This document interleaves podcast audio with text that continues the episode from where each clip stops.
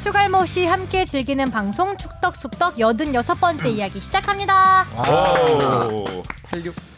자, 오래 기다리셨습니다. 이번 주부터 K리그 직관이 가능해졌습니다. 그렇습니다. 어, 마스크- 이장님이 발표하신 줄 알았어요. 마스크 쓰시고 떨어져서. 네.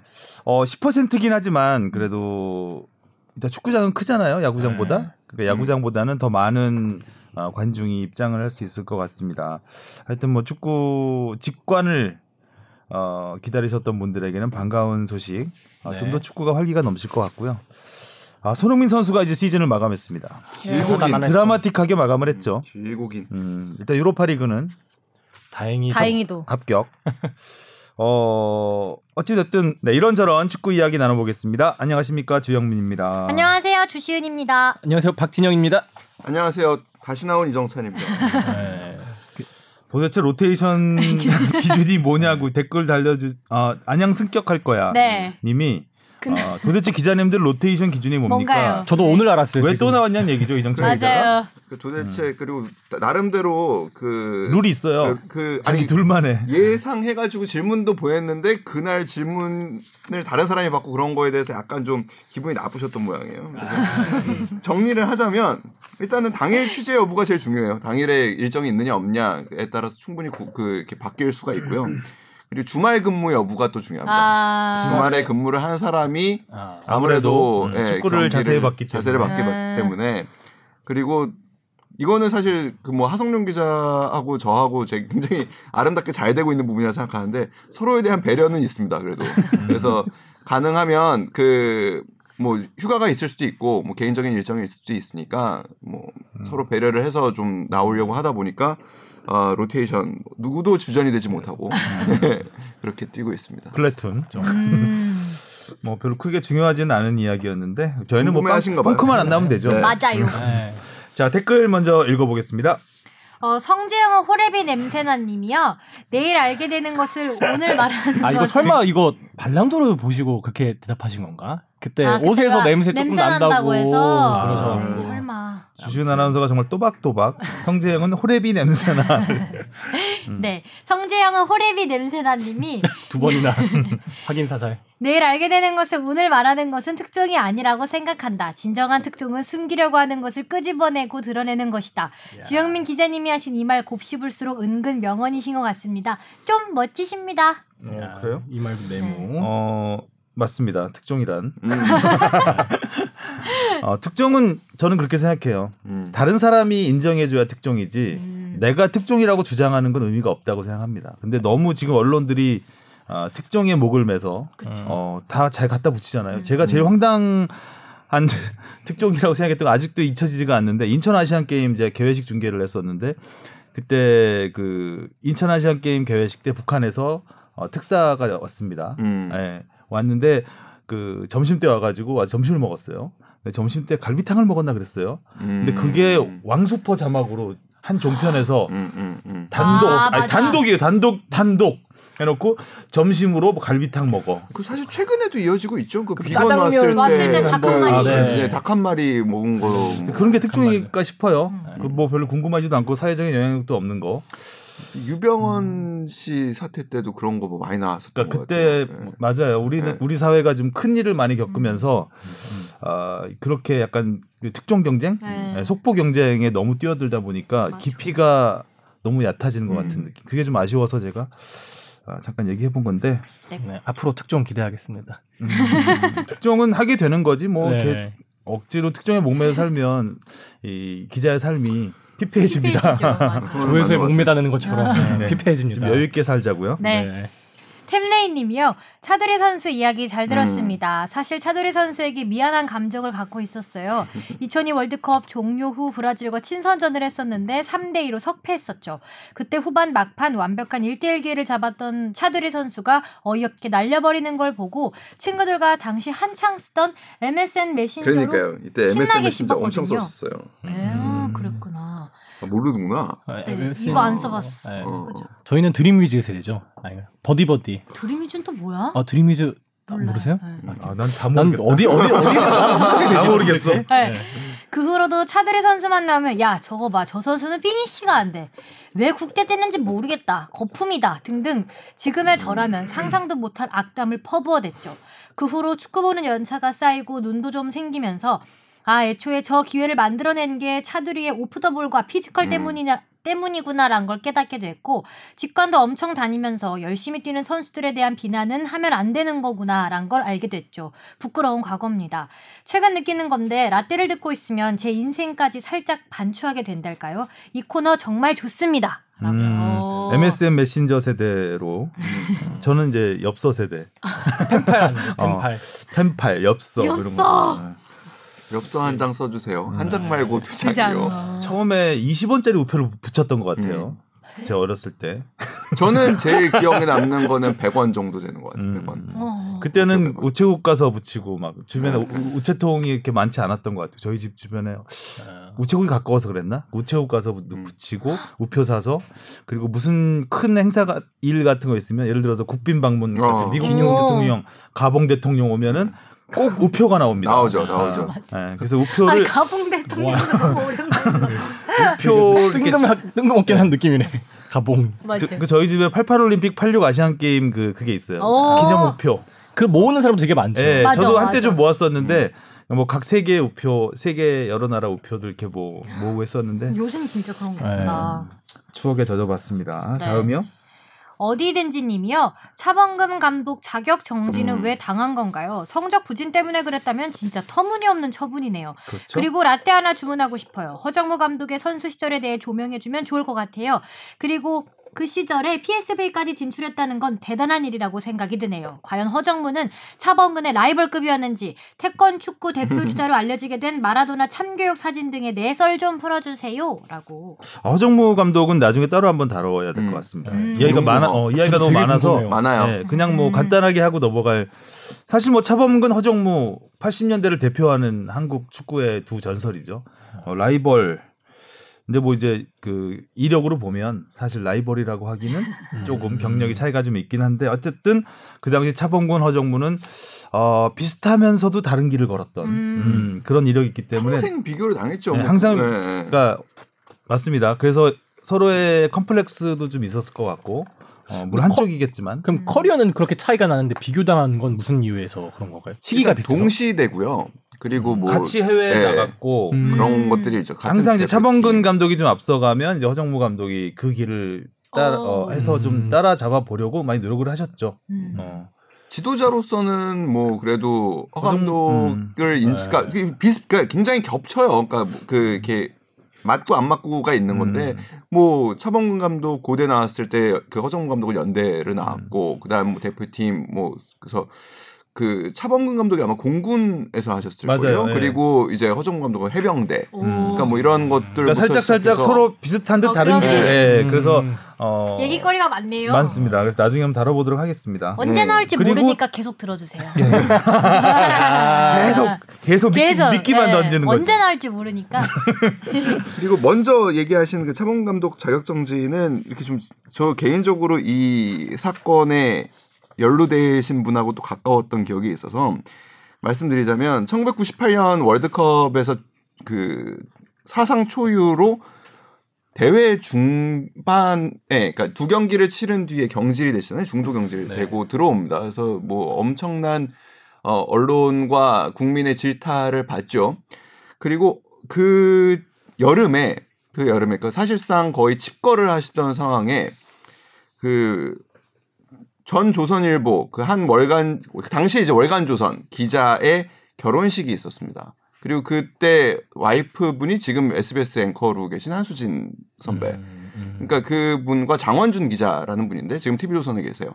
그러니까 이분이 결혼식에 장원준 기자라는 분은 어떤 분이냐면 아버지가 장덕진 씨라고 해가지고 우리 그 축구 회장 대한축구협회 회장을 하셨고 어. 19살에 차범근을 사실상 대표팀에 넣는데 굉장히 큰 공을 세우신. 그래서 차범근 감독에게는 약간 또 은인 같은 분. 그러니까 본인의 은인의 아드님 결혼이라고 하니까 사실 차범이 그 자리에 오온 거죠. 그러니까 사실 칩거 당시에.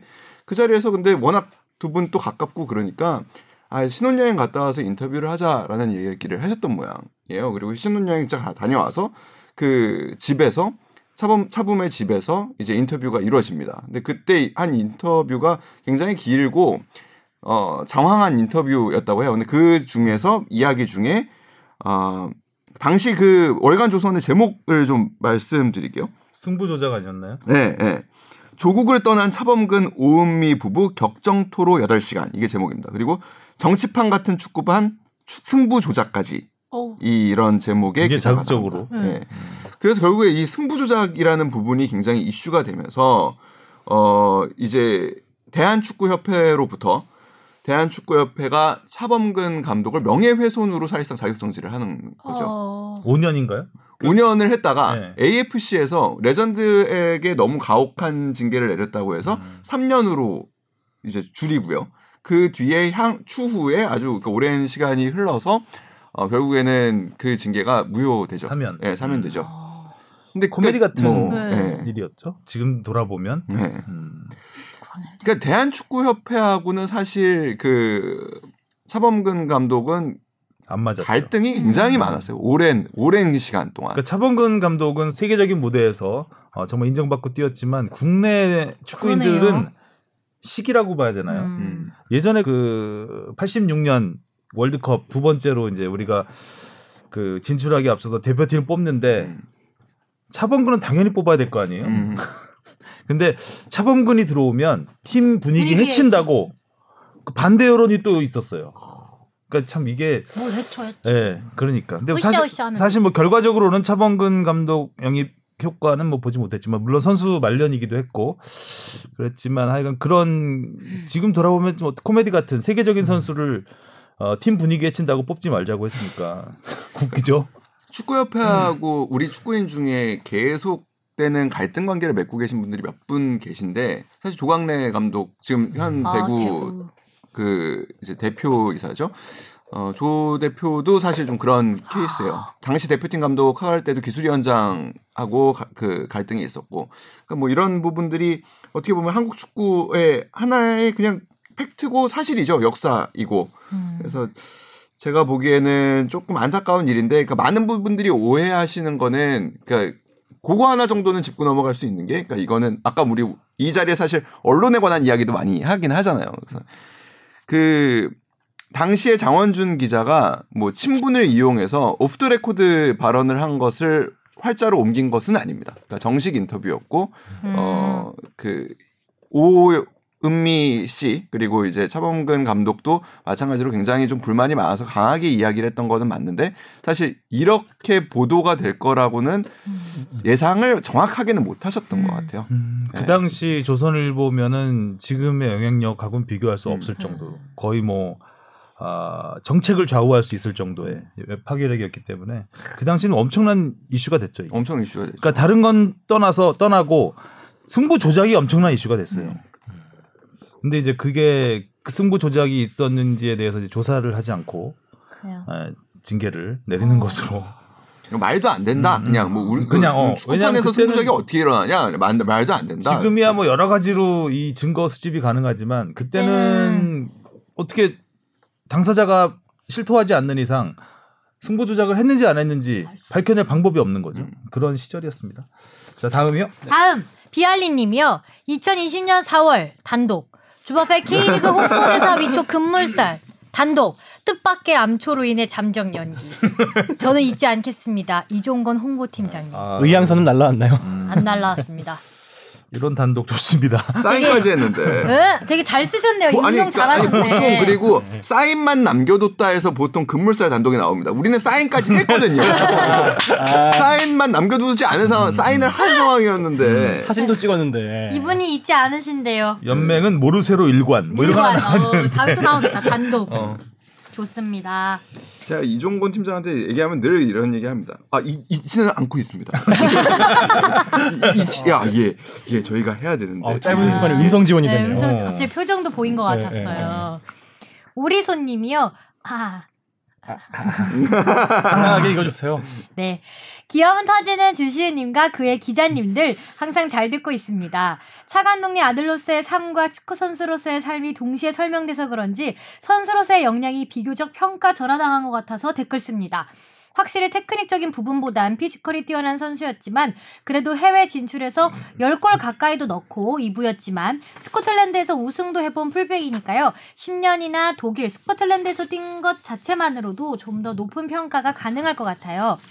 아 그리고 풀백으로 첫 포지션 변경은 프랑크푸르트 시절이었지만 본격적으로 풀백으로 변경시킨 게 현재 세계 최고의 감독 중 하나인 클럽 감독이란 부분도 참 재밌는 것 같아요. 음. 앞으로도 잘 듣겠습니다. 음. 진짜 그 인터뷰 생각나네요. 그, 차, 그 차두리 선수의 은퇴 기자회견이었는데 우리나라 지도자들과 외국인 지도자들을 비교하면서 자기가 겪었던 그 비교하면서 했던 얘기인데 한국의 지도자들은 장점 대신 단점을 보고 단점을 보완하는 지도를 많이 하고 음. 외국의 지도자들은 단점 대신 장점을 보고 장점을 부각하는 그 사실 그런 부분을 많이 한다라고 했을 때 아, 차두리 선수는 분명히 단점이 있는 선수였죠. 단점이 있지만 그거를 상쇄하고도 남을 바- 또 장점도 있는 음, 음, 선수였거든요. 단점을 바라보면서 조금 폄하했던 부분은 조금 아쉬운 부분이었던 것 같아요. 본인에게는 음, 음. 그랬던 것 같습니다. 음. 그러니까 팬들 입장에서 아까도 차두리 선수 1대1 기회에서 골 못 넣었다고 비난했다고 하는데 이게 이제 팬들이 보는 것과 축구인들이 보는 시각은 굉장히 많이 다릅니다. 음. 그 축구는 사실 선수들이 노력하는 만큼 잘 보이지가 않아요. 맞아요. 팬들의 눈으로는. 음. 그런 부분을 좀그 그런 거 그런 면에 있어서 좀 폄하된 부분 그 그런 선수가 차두리 선수가 그 중에 하나라고 할 수 있겠죠. 자 다음이요. 헌터 캣님이 고양이 사냥꾼인가? 유튜브 이거 해. 이게 뭐죠? 이거 해 조언. 이거 해 조원이 형. 네. 아, 그러니까 이거 해줘라는 거를 컨셉으로 조원희 선수가 아 이제 그 유튜브 어떤 채널? 예. 아 이거 해줘 채널 원희 형 이름이에요? 거야? 네, 뭐 그런 느낌인 아 거죠. 오케이 오케이. 아, 이거 해줘 해, 원희 이거 형도 되고 아. 이거 해줘 원희 형도 됩니다. 이거 해 조원이 형. 이거 해줘 원희 형. 아. 이거 읽어 주시은 이런 느낌. 아, 이 거해줘 원희 형. 아버지가 방해. 네, 그런 채널이네요. 음. 유튜브 이거 해 조원이 형 채널에 조원이 선수가 수원으로 현역 복귀한다는 소식이 떴네요. 유튜브 그동안의 영상을 보면 현역 못지않게 몸 관리를 해온 것 같긴 한데 어린 선수들과 리그 경기를 뛰는 건 좀 다른 문제 아닐까 싶기도 하고 조원희 선수 나이와 짬밥이 지금 수원FC에서 어느 정도인가요? 복귀 후엔 어느 포지션에서 어느 정도 경기를 소화할 수 있을 걸로 보시는지 기자님들 의견이 듣고 싶습니다. 저는 조원희 선수가 나이는 숫자일 뿐이라는 걸 그라운드에서 입증해 주길 바랍니다. 아, 저 이것도 진짜 몰랐어요. 38살인가요? 조원이 37, 8 일곱, 정도 일곱 됐죠. 살. 네. 예. 어, 뭐 선수로 충분히 할 수 있는 나이죠. 음. 어, 근데 과연 그 현역 시절처럼 그쵸. 그쵸. 음. 워낙 또 활동량이 많았던. 선수로 음. 기억하고 있는데. 만약에 진짜로 그렇게 경기에 주전급으로 쓸 수 있다고 생각했다면 사실 playing 코치로 영입하진 않았겠죠. 그냥 선수로 음. 영입을 했겠죠. 음. 그러니까 그 부분 그러니까 상징적인 부분도 분명히 있을 거라고 보고요. 그러니까 수원 같은 경우에는 올 시즌 사실 성격이 굉장히 이렇게 이렇게. 보입니다. 지금 1등인 거죠. 예. 네. 그리고 지금 그러니까 이부 리그의 3강 체제로 보고 있는데 수원, 대전, 그다음에 제주. 제주. 근데 대전, 제주보다 약간씩 한 발씩 앞서 나가고 있다라는 느낌이 굉장히 들어요. 그리고 수원의 경기력도 그렇고. 근데 마지막 어떻게 보면 좀 퍼즐을 맞추고 싶은 거겠죠. 그러니까 선수들이 경험이 그렇게 많은 선수들이 부족하다고 생각을 했을 수도 음. 있고 그리고 조원희 선수가 최근에 아무튼 그 굉장히 physical적으로 본인이 은퇴한 다음에 연구를 많이 하게 되잖아요. 음. 그러면서 좀 새로운 것들이 본인에게 보이기 시작한 거는 맞는 것 같아요. 그리고 어 몸적으로는 많이 올라갔겠지만 근데 이거 이, 아, 여기서도 지적하신 것처럼 짧은 그 영상을 찍기 위해서 순간적인 어떤 집중해서 뭔가의 미션을 하는 것과 90분 동안 경기를 집중해서 치를 수 있는 능력이라는 거는 사실 굉장히 또 다른 부분입니다. 좀 구분해서 봐야 될 부분이라 생각하고 어 그래도 조원희 선수가 벤치에 있는 것만으로 그리고 음, 또 음. 아까도 얘기했지만 경기는 일주일에 한 경기가 열리지만 선수들은 매일 맞아. 서로를 보고 있잖아요. 그리고 매일 준비를 하고 있고 그 과정에서 조원희 선수가 팀에 미치는 영향도 굉장히 긍정적인 부분이 있을 수 음. 있다고 생각합니다. 음. 조원희 선수는 거의 이제 예능인이 어. 됐던데 말하는 것도 그렇고 유튜브 방송을 맞아요. 저도 몇 번 봤는데 어, 이영표 선수하고 하는 음. 것 같습니다. 되게 재밌게 봤는데 어뭐그 상태로 90분을 뛸 수 있다면 아 최고의 그렇죠. 수비수가 되겠죠. 네. 음, 이영표 선수 거를 뭐 여덟 번을 뽑, 열번 음. 중에 여덟 번을 뺐었으니까 공을. 그리고 구자철 선수가 못 들었죠. 음. 현역 선수인 구자철 선수가 어, 정말 타이트하더라고요. 했는데 못 들었어요. 그래서 그 이제 조원희 선수가 이제 편협 복귀하겠다고 한 거에 댓글을 달렸더라고요. 형 복귀하실 줄 알았어요. 그래서 어, 남겼던데 느꼈네. 아까도 말씀드렸듯이 그런 한 순간에 집중을 할 수 있는 거는 할 수 있어요. 근데 그게 90분 동안 경기는 지속돼야 되는 부분에서 집중력을 유지할 수 있느냐라는 부분은 조금 더 봐야 될 부분인 것 같고 네. 요즘 농구도 그렇고 축구에서도 그렇고 이런 skill training을 어, 은퇴를 한 직후의 선수가 담당하는 경우가 굉장히 많습니다. 음. 가장 큰 이유는 시범 때문에 그래요. 음, 아. 이게 시간이 지나면 보여줄 수가 없어요. 녹슬죠. 녹슬. 예, 아, 그러니까 아까 뭐 나이는 숫자일 뿐이라고 얘기했지만 나이가 숫자가 차지하는 비중이 적지 않습니다. 음. 어, 절대 아. 적지 않기 때문에 뭐 은퇴한 뒤에 뭐 감독까지 하시다가 skill training 센터를 열었다고 해서 제대로 운영 그 시범을 보여주고 할 수가 없는 부분이에요. 그러니까 이 음. 부분은 진짜로 현역에 준하는 수준의 사실 스킬과 음. 몸을 갖고 있어야만 음. 할수 있는 영역으로 지금 하나 시장이 형성돼 가고 있는 겁니다. 음. 알겠습니다. 댓글은 여기까지 보겠고요. 이쯤에서 축덕다방에 주문하신 라떼 나왔습니다.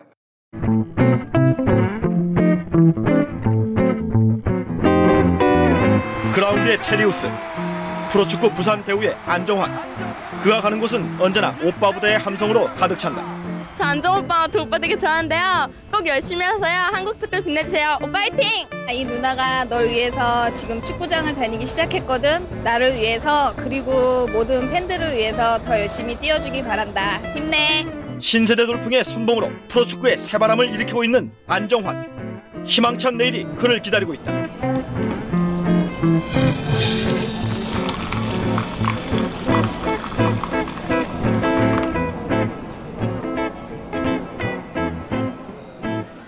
자, 이 방송이 1998년 8월 21일 어우. 스포츠가 좋아요.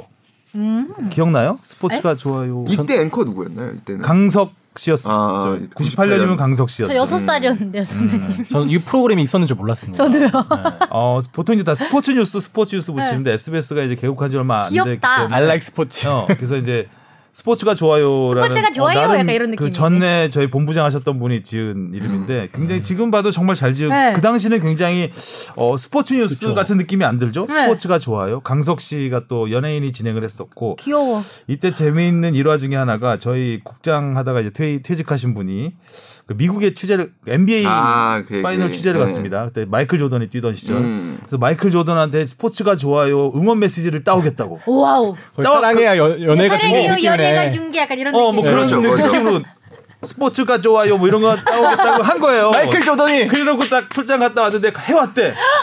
마이클 그래서 조던이? 스포츠가 좋아요를 했다는 거예요 마이클 조던이. 네. 그래서 그 화면을 보니까 기자들이 엄청나게 몰렸을 거 아니에요? 그래서 그 우리 그 선배가 이제 키가 좀 작으신데 그 미국 기자들 거인 틈에서 그 손을 올려가지고 마이크에다 대고 Do you, do you like 스포츠? 그때 Yes.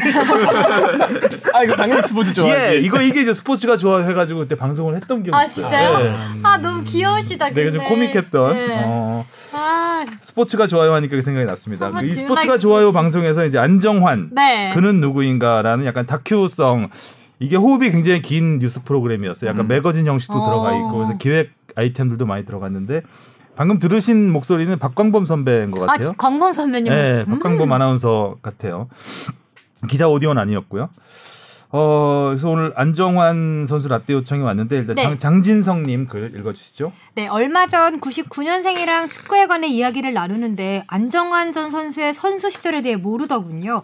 그냥 축구 좀 했던 예능인 정도로 알고 있던데 라떼 코너에서 판타지스타 안정환 선수의 화려했던 시절 좀 얘기해 주세요. 네. 아, 안정환 선수 제가 이제 뭐 과거 기사들을 좀 많이 봤는데 아마 제일 많은 기사를 읽은 것 같아요. 음. 정말 그, 이 선수는 영화를 만들어야 되겠던데 보니까. 어, 어, 저도 저도 이제 얼핏 여기저기 듣는 얘기는 알고 있었는데 자세히 좀 정독을 해보니까 어, 너무나 파란만장한 네, 그쵸. 어, 영화를 네. 만든다면은 가장 최절정이 아, 2000인가요? 그러니까 영화를 시리즈로 한 세 편은 만들 수 있지 않을까 음. 이분 이분의 삶은 어, 어린 시절 축구를 시작한 그 다음에 얘기도 선수 되게- 그러니까 월드컵을 전후한. 선, 선수 시절 그 다음에 어, 일본 무대를 거친 시절 그리고 음. 그 이후에 방송 해설자까지 정말 어, 너무나 굴곡이 심했던 네. 우리는 정말 잘생기고 축구 예쁘게 하고 음. 어, 굉장히 화려한 삶을 산 것 같지만 굉장히 아픔이 많죠. 많았습니다. 어. 어, 그래서 제가 추리고 추리고 추려봤는데 일단 반지의 제왕. 저희 언니 키스 완전 세레모니, 팬이에요. 반지 세레모니. 1976년생이니까 44살이죠. 오. 아, 축구 스타일도 외모도 아름다웠던 선수입니다. 테리우스. 정완턴. 어, 역대 국가대표 안턴. 골잡이 중에 가장 욕을 덜 먹은 선수. 우리나라 대표팀 아, 골잡이면 다 욕 먹, 진짜. 무조건 욕을 먹습니다. 왜냐? 황선홍 감독님 결- 뭐 결정력 부족. 없으면. 결정력 부족. 아시아 밖으로만 나가면 욕을 먹어요. 근데 밖으로 나갈수록 감탄을 자아냈던 선수가 안정환 선수였죠. 음. 그래서 일명 축구 팬들 사이에서는 어, 까임 방지권 보유자. 음. 아 까방권. 어, 가방권. 어, 만화 속 왕자 같은 외모 뒤에 숨겨진 가슴 아팠던 음. 성장기가 있습니다. 음, 아버지 얼굴도 모르고 외할머니 품에서 자랐습니다. 1년에 너무 가난해서 1년에 이사를 10번도 다녔대요. 아. 어, 그리고 판잣집에서도 살았고, 어, 안정환 선수가 달리기를 굉장히 잘했대요. 음. 어, 안정환 선수가 예전 예능 프로그램에 한번 나왔는데, 그, 수박밭에서 서리도 하고, 어. 그리고 구멍가게에서 빵 훔쳐서 도망가야 되고 하기 때문에 도망가도록 달리기가 빨랐다. 아. 라는 게 우스갯소리를 했었는데, 어떤 기사에서 보니까 어릴 적 꿈이 슈퍼마켓 주인이었대요. 음. 그런 그런 거 그냥 너무 굶어서. 굶어 그런 네. 걸 자유롭게 거의 밥 굽는 거를 밥 먹듯이 했다는. 아. 네, 그래서 굽는 거는 거의 일상이었다고 해요. 근데 그 정도로 어려운 어려운 삶을 살았고 또 이제 주로 친척 집에 얹혀 사는 경우도 음, 있었고. 뭐, 눈칫밥만 예. 드셨겠다. 자, 초등학교 4학년 때 축구를 시작합니다. 축구를 시작한 이유는 축구부에서는 빵과 빵, 우유. 우유를 간식으로 주더라. 그리고 경기에서 이기면 감독이 짜장면을 사주더라. 사준다. 그걸 먹고 싶어서 했답니다. 아. 그래서 이제 물론 그 자기가 하고 싶다고 축구 선수가 되는 건 아니죠. 달리기가 빨랐기 때문에 아 코치의 제의가 있었죠. 한번 해볼래? 그러니까 하게 됐는데 음 학교 체육 창고에서 잠을 자면서 운동을 했다고 해요. 그러니까 음, 집이 멀어서. 멀어서. 어. 어, 그리고 고등학교 시절에는 아르바이트를 하면서 또 운동을 했다고 합니다. 어, 유명한 이거 안정환 선수가 직접 방송에서 한 얘기인데 목동역 건설할 때 그 막노동을 했다고. 그래서 아. 목동역 건설에 지분이 있으신 어. 예, 안정환 선수입니다. 어, 고등학교 때, 그, 그 이렇게 뭐 어렵, 어렵게 밥을 굶으면서 운동을 했으니, 뭐, 그렇게 실력이 급성장하기는 어려웠지 않겠습니까? 네. 고등학교 때 서서히 이제 빛을 발하기 음. 시작합니다. 그래서 청소년 대표로 뽑히고, 서서히 이제 그, 나름 유망주 인정을 받기 시작을 하죠. 그리고 아주대학을 거쳐서 아주대의 재단인 대우그룹의 음. 부산 대우 로얄스로 입단을 하게 됩니다. 이때부터 꽃이 피죠. 음. 1998년 데뷔를 합니다. 꽃미남 외모와 화려한 기술 축구. 하, 정말 한국 축구에 지금도 이런 골잡이가 있나 싶을 정도로 어, 그 당시에는 한국 축구에서는 볼 수 없는 스트라이커였죠. 그러니까 어, 그런 기술 축구를 하는 음. 한국 축구의 대표 스트라이커 하면은 무조건 키 180, 음. 3, 4. 깡따구 무조건 이런 커야 느낌. 되고 체, 체격 좋아야 되고 그리고 뻥뻥 잘 차야 되고 그러니까 그 박스 안에서 수비를 접고 그러니까 제치고 넣잖아요. 그러니까 그 전까지는 제치는 건 없는 동작이에요. 그렇죠. 그냥 잡았으면 그냥 차야 돼요. 후리는 거예요. 사실 그냥 그 차는 수준이 아니라 후려 그냥. 아니죠. 갈겨야죠. 자기는 그, 그 당시에는 접으면 그냥 감독한테 접혔습니다, 바로. 저 척추 접힐죠. 어. 아니, 네가 뭔데 접어? 접어. 바로 갈겨야지. 어. 이러던 시절에 접기를 시작, 시도를 아. 한 거죠. 근데 접고 골을 어. 넣는 음, 거죠. 기가 막히게 넣었죠. 아, 정말 안느턴 이런 것도 음. 유명. 안느턴. 네. 음. 안느턴이라고 그 수비수를 등지고 두- 그 투터치 오른발로 오른발로. 치, 다, 다리 사이로 친 다음에 바로 때리고 슈팅 날리는 네. 아 정말 센세이션이었습니다. 공을 잡으면 이제 그 접기 문선민 선수한테 접기 달인이라고 하는데 그정 문선민은 접기만 하잖아요. 접고 슈팅까지 마무리까지 깔끔했습니다. 자, 데뷔 첫해 13골에 도움 4개. 와, 첫해 첫 해예요? 네. 대단한 거네요. 신인 중에서 가장 많은 공격 포인트를 올립니다. wow. 하지만 하지만 하필 하필 하필. 이동국이라는 최고 인기 아. 스타와 같은 해에 입단을 하게 되죠. 같은 해에 신인 시절을 보내게 되죠. 아, 아, 이동국은 11골에 2도움. 음. 안정환 선수보다는 살짝 음. 뒤집니다. 이동국 이제 고졸 신인으로 들어왔고. 하지만 98년 프랑스 월드컵 때 이동국 선수의 강력한 그 중거리 슛 네. 음. 그리고 또 귀- 귀여운 외모. 음. 음, 음. 두분다 약간 꽃미남 시대를 네. 열었던 네, 네. 외모가 훈훈하시죠. 네. 어, 인기 면에서는 이동국을 따라가기가 어려웠습니다. 아, 오히려 이동국 선수가 아. 인기가 네. 많았어요. 왜냐면 이동국은 대표팀의 그 청소년 그 임팩트가 너무 컸어요. 올림픽 국가대표 이걸 다 뛰었으니까 안정환 선수는 국가대표가 이때 아니었거든요. 음. 아. 그렇기 때문에 부산 쪽에서만 좀 더 인기가 그렇죠. 부산 네. 쪽에서는 당연히 안정환 선수였겠죠. 그래서 결국은 이동국 선수가 신인상을 차지하게 되죠. 아, 상복이 없어요. 아쉽네. 다음 장. 2부. 그 다음 해 안정환은 보란 듯이 최고가 됩니다. 어. 21골에 7도움. 지난번에 제가 샤샤 신의 손 네. 얘기했었잖아요. 그 해입니다. 99년. 그 샤샤를 제치고 이때 처음으로 역대 처음으로 준우승 팀에서 MVP가 나오게 되죠. 어. 안정환 선수가 MVP가 됩니다. 음. 99년은 안정환 선수가 정말 최고의 절정의 인기를 누렸던 때였던 것 같아요. 그러니까 2002년 월드컵 때 물론 그랬지만 어, 이때 이제 축구 선수로는 최초로 화장품 광고 모델을 맞아요. 합니다. 현빈 씨랑 한 거요? 그, 전에도 있었어요. 아, 현빈 꽃을 든 남자 전에가 전에. 꽃을 여러 번 들었어요. 아. 아, 한, 한 편이 아니라 굉장히 여러 편을 찍었어요. 근데 그 첫 편에 이게 비 오는 날 우산 딱 쓰고 그건 모르겠다. 여자 그 배우가 딱 오는데 안정환 선수가 살짝 이렇게 눈을 돌리면서 고개를 살짝 돌리는 아, 아, 약간 축구 선수가 근데 화장품 광고 찍는 얘는 진짜 거의 드물지 않나요? 그렇죠. 아, 운동 선수 자체가 뭐 그러니까 뭐 김연아 같은 선수들이 아니 네. 그런 선수들이나 찍는 거잖아요. 그 누구 이 배우 누구였죠? 김재원 씨였나? 그 살인 미소로 아, 유명했던 맞아요, 분. 맞아요. 그분하고 그분하고 같이, 같이도 도 한번 찍었어요. 네, 찍었었죠. 맞아요. 그리고 저는 몰랐는데 대단하다. 뮤직비디오의 주인공으로 한번 아 출연했어요. 진짜요? 이 노래 들으면 다 아는 이 노래예요. 이미 슬픈 사랑이라는 야다의 야다. 노래인데 아. 떠나는 그대여 울지 말아요 슬퍼 말아요. 그 노래 주인공이요? 다녀마- 네. 네. 한때 그 남자들의 노래방 가서 다 어. 부르는 아. 진짜? 거기에 주인공으로 나오는데 그러니까 뮤지컬 바, 아니 뮤지컬이란다. 뮤직비디오 조직 폭력배에 납치된 그 여, 당시- 여, 여인을 구하는 아. 당시 뮤직비디오는 다 스토리를 갖고 어, 있었죠. 그렇죠. 예. 무조건 스토리가 있죠. 근데 아 다시 봐도 다시 한 번 봤는데 역시 남자가 봐도 예쁜 얼굴이죠. 음. 어머 어머.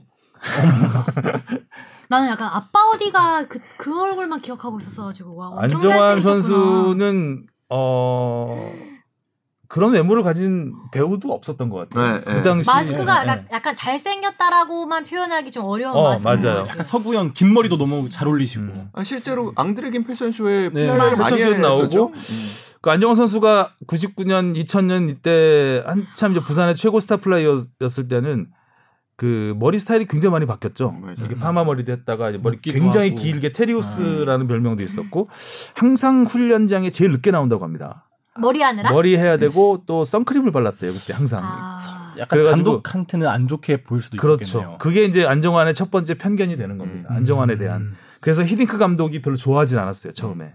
아. 그리고 헤어스타일 망가질까봐 헤딩 꺼려 한다라는 소문이 그런 얘기도 아, 있어. 진짜? 네. 그리고 안정환 선수가 그러긴 헤딩으로 많이 넣었는데. 둘 다 헤딩 넣었잖아요. 2002 월드컵 때. 편견을 깼잖아요 스스로. 네. 음. 자 이렇게 해서 안정환 선수는 그 다음에 2000년에 이탈리아 페루자로 임대 이적을 하게 됩니다. 한국 선수 최초로 세리에 A로 진출을 하게 되죠. 어, 페루자에서 두 시즌 동안 30경기 5골 1도움. 음, 뭐 골은 많이 넣지 못했지만 처음에 주전 경쟁이 굉장히 심했고 음. 경그 뭐 교체로 투입되면서 한 경기에 두 골 넣은 적도 있고 그래요. 음. 어, 주전으로 자리 잡아가는 음. 그 이제 시기였습니다. 자, 2002년 월드컵을 준비하는 히딩크 호. 히딩크 감독은 안정환을 크게 좋아하지 않습니다. 아, 일단 아까 말했던 그런 편견들이 좀 음. 있는 거죠. 히딩크 감독이 나중에 그 회고할 때 들어보니까 안정환은 너무 아름답 아름답고 싶어 했다 그랬나? 음. 너무 아름다워지고 싶어 했다 그랬나? 음. 근데 히딩크 감독이 그런 얘기를 했어요. 안정환은 자극을 하면 반응을 하는 선수다. 음. 음, 음, 음. 그래서 자기는 그래서 일부러 더 음. 눈길을 안 줬다는 거예요. 아. 자극하려고. 진짜 잘하셔요. 그러니까 안정환 선수 그 얘기를 해요. 자기한테 눈길도 안 줬대요. 그러니까 자기가 더 일을 안 물었다는 거죠. 음. 약간 보여주겠다. 그, 예. 그래서 그게 굉장히 궁합이 잘 맞은 것 같아요. 어. 자, 히딩크 감독이 월드컵 최종 명단 발표 직전에 대표팀을 11번 소집을 합니다. 근데 이 중에 안정환 선수는 딱 4번 발탁이 돼요. 음. 그러니까 중용을 못 받은 거죠. 물론 히딩크 감독이 계속해서 멤버들을 많이 바꾸긴 했지만 그러게 11번 중에 예. 4번이면 그러니까 이안 뽑힌 정도면은 그냥 4번 정도 발탁된 선수 굉장히 많아요. 음. 그리고 8경기에 출전해서 한 골도 못 넣습니다. 음. 어이쿠. 아, 성적도 별로. 그런데 히딩크는 안정환을 발탁을 합니다. 어. 최종 명단에. 히딩크도 대단한 거죠. 네. 그 계기가 됐던 게 그, 거기였던 것 같아요. 라만가 스페인 라만가에서 굉장히 오랫동안 전지훈련을 해요. 최종 명단 발표 직전에. 그쵸. 제가 거기 취재를 갔었는데 그때 튀니지하고 핀란드인가 평가전을 네, 했었는데 3월 정도였던 걸로 3월 기억해요. 정도에 음. 4월에 발표를 했거든요. 최종 명단을. 어 그때 히딩크 감독이 아마 그 다리 수술하고 아마 다리 그 목발 짚으면서 다니고 있었는데 한 라만가에서 거의 엄청 한 보름 가까이 그러니까 대표팀이 보름 동안 전지훈련 한다는 거는 지금은 상상할 수가 없죠. 음. 이제 그 당시엔 전폭적인 지원이 있었기 때문에 거기서 이제 모든 걸 다 결정을 하게 되죠. 음. 최종 명단을. 그때 안정환 선수가 뽑혀서 라만가에 갔거든요. 그러니까 그때 어, 히딩크 감독이 아 얘는 쓸만하다라고 판- 판단을 한 것 같습니다. 어 그래서 2002년 월드컵에서 맹활약을 펼치게 되죠. 네. 맹활약을 하더라고요. 근데 그 전에 안정환이 첫 번째 존재감을 과시했던 경기가 있습니다. 스코틀랜드 스코틀랜드전 두 골을 넣죠. 하나는 중거리 슛, 하나는 아, 기가 막힌 칩슛. 패스워크에 의한 칩슛. 음. 잊을 수 없는 아. 안정환을 만든 슛이죠. 그때 골을 넣고 반, 반지 그. 반지에 키스를 합니다. 그래서 그때부터 반지의 제왕이라고 불리는 겁니다. 아, 그걸 본 게 그거구나. 아, 네. 그러니까 2002 월드컵 이탈리아전 골 넣고 2002도 있고. 네. 음. 하잖아요. 네. 그게 반지의 제왕이 시초가 아니라 아, 스코틀랜드전이에요. 스코틀랜드. 예. 음, 음. 자, 이러면서 2002년 월드컵에서 잊지 못할 두 개의 장면. 플러스 하나. 페널티킥 페널티 실축. 아, 이탈리아전 때. 안정환이 사실은 조커 정도로 이제 음. 생각을 했죠. 음. 어, 조커 정도로 했는데 이탈리아전에서는 연장까지 풀타임을 뜁니다. 음. 야, 근데 안정환의 또 편견, 체력이 약하다. 음. 그 편견을 깨버린 어, 들었던 것 어, 같아요. 근데 그런 편견들이 있습니다. 그 편견을 보란 듯이 골든골로 맞아. 깼죠. 멋있어. 자, 2002년 월드컵에 이 나은 거의 최고의 스타라고 할 수 있죠. 맞아. 그런데 그런데 운명의 장난은 2002년 월드컵 이후에 탄탄대로를 걸을 것 같았던 어, 예. 안정환의 삶은 이때부터 꼬이기 시작합니다. 음, 소속팀 페루자에서 일단 발목을 잡죠. 맞아요. 음, 페루자의 그 가우치 구단주라는 양반이 거의 좀 꼴통입니다. 음. 그래서 이탈리아전 골든골을 넣은, 맞아, 넣자마자 맞아. 아니 이게 아무것도 아닌 녀석을 이탈리아 무대에서 키워줬더니 배신을 해? 무슨 이런? 원색적인 어, 표현들이 원색적인 많았어요. 표현을 음. 했죠. 어, 이탈리아 축구를 망쳤다. 막 꼰대. 하면서 이탈리아에서는 이제 굉장히 안 좋은 여론이 음. 생기고 뭐 살해 위협도 받고 음, 그랬대요. 안정환. 선수가 차 부서지고 참뭐 어. 그리고 생명의 이탈리아에 도저히 갈 수. 없는 상황이었고 뭐 물론 페루자에서도 안 받는다고 했습니다. 나빠. 근데 페루자가 풀어줬으면 좋잖아요. 안 풀어줍니다. 나빠. 왜냐하면 몸값이 올랐으니까. 아, 나쁜 것들. 해가지고 이때 뭐 사실 어, 부산 구단도 책임이 없지는 않습니다.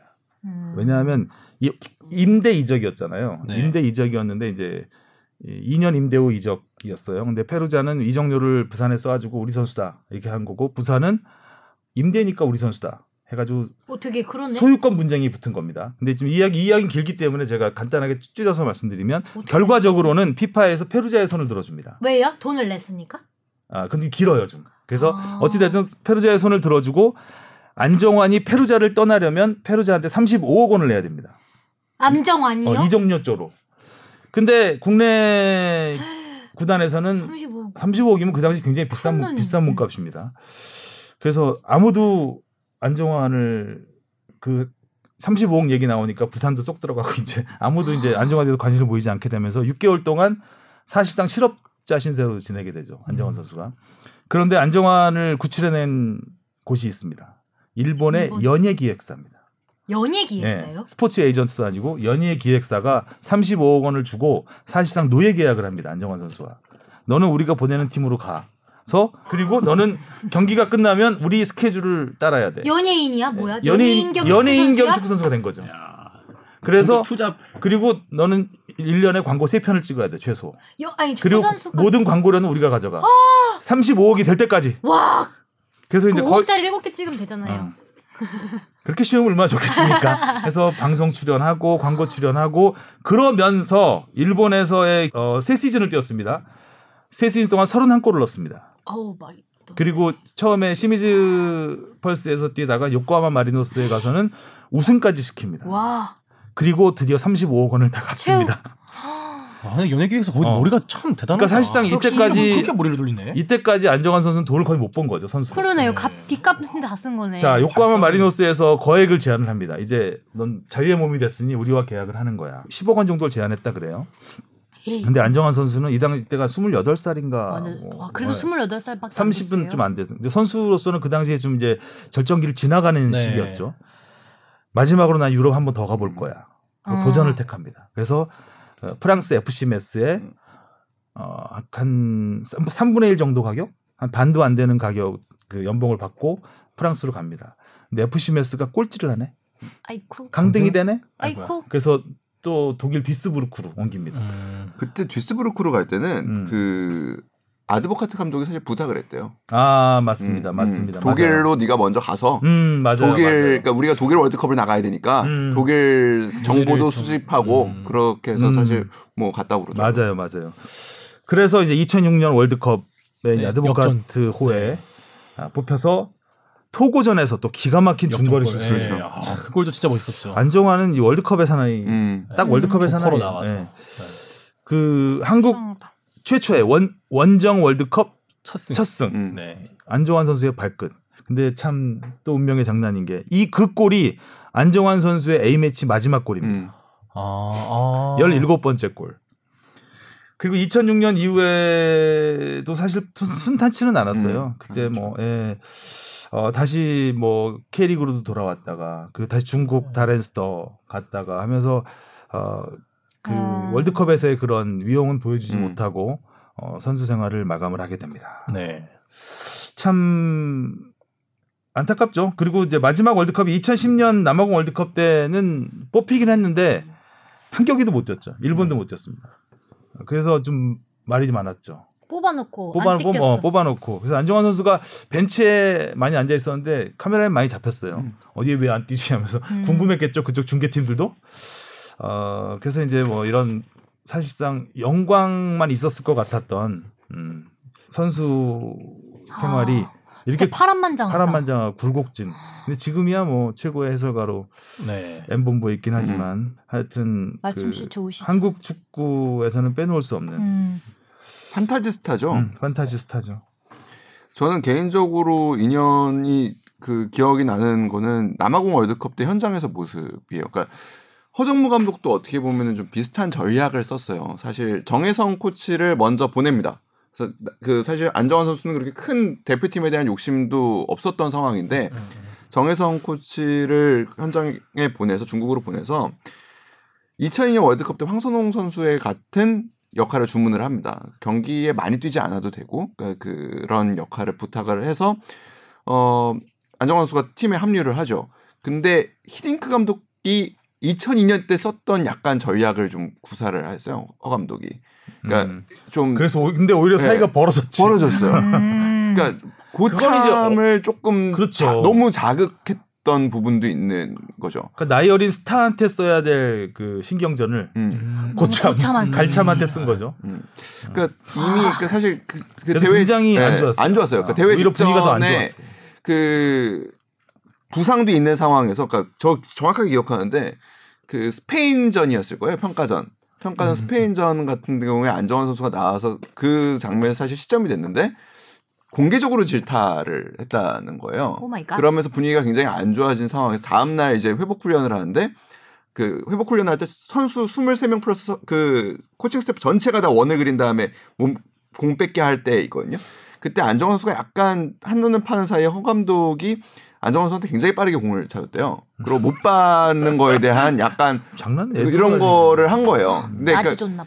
근데 그 상황에서 이제 안정환 선수가 굉장히 많이 마음이 상해 있고 막 그랬는데 전 놀라웠던 거는 그 자존심 세고 그런 선수가 팀 분위기를 깨지 않으려고 굉장히 노력을 많이 했어요. 그러니까 나도 지금 내가 벤치에 있는 것 자체가 너무 싫고 막 짜증이 나고 막 이러지만 당시에 이제 대표팀의 스트라이커는 박주영 선수였기 때문에 박주영 선수 길을 살려주려고 도- 굉장히 노력했던 기억이 납니다. 어. 그래서 뭐그 어, 요하네스버그 근처에 루스텐버그에 아마 그, 그. 베이스 캠프가 네, 있었던 걸로. 기억을 하는데 거기에 이제 그 게임기 같은 게 작은 게 있었나 봐요. 그래서 이렇게 박주영 선수가 게임하고 있으면 안정환 선수가 이렇게 와가지고 야 뭐 하냐 같이 하자 뭐 이런 것도 하고 그러니까 안정환 선수가 굉장히 사실 좀 그런 정이 많은 잔정이 많은 선수예요. 맞아요. 그 또 편견이죠. 네. 그러니까 안정환은 이기적일 이기적일 음, 것이다. 음, 음. 음. 근데 굉장히 이타적인 성격입니다. 그래서 본인이 내가 어떻게든 기- 주영의 길을 살려줘야 이 팀이 잘 될 거라고 생각을 한 거죠. 그런 어떻게 보면 뒤에서 보이지 않는 역할을 했던 게 기억이 나고 어 MBC 해설로 최근에 지난해죠. 지난해 사실 연장 계약을 했는데 이때 사실 금액 차이가 굉장히 컸었대요, 사실. 그, 에- 그, 처음에 MBC가 제안한 금액과 본인이 원하는 금액 사이에서. 근데 결국에는 거의 회사 측 입장을 많이 들어줬다고 해요. 근데 아, 우리한테 오지. 근데 안정환 그 해설위원 잘 생각에는 받았을 것 같은데 그러니까 사실 비용적인 걸로만 보면 아쉽군. 예능을 하는 게 훨씬 낫습니다. 훨씬 낫죠. 그렇죠. 그 뭐 폴란드 같은 거 대회 있으면은 가야 되잖아요. 그럼 예능 일정이 다 캔슬이 됩니다. 음. 뭐그 당시에 하고 있던 프로그램도 많았잖아요. 뭐 냉장고로 부탁해도 있고 뭐, 뭐 등등등등이 있는 상황에서 맞아 맞아. 그럼에도 불구하고 그래도 내가 축구인이니까 원하는 금액도 아니지만 사실 하겠다라고 해서 주변에서 좀 많이 놀랐다고 해요. 그리고 음. 그런 거를 하면 국장, 뭐 PD 이런 결정권자들한테 잘하는 게 아니라 소소하게 뒤에서 도와주시는 분들이 굉장히 많잖아요 방송에서 맞아. 그런 분들한테 되게 잘해주신대요. 음.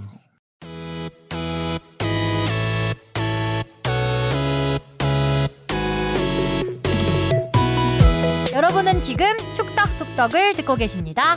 쭉 들어주세요. 어, 시간이 꽤 파- 지났습니다. 자. 무엇이든 물어보세요. 앙!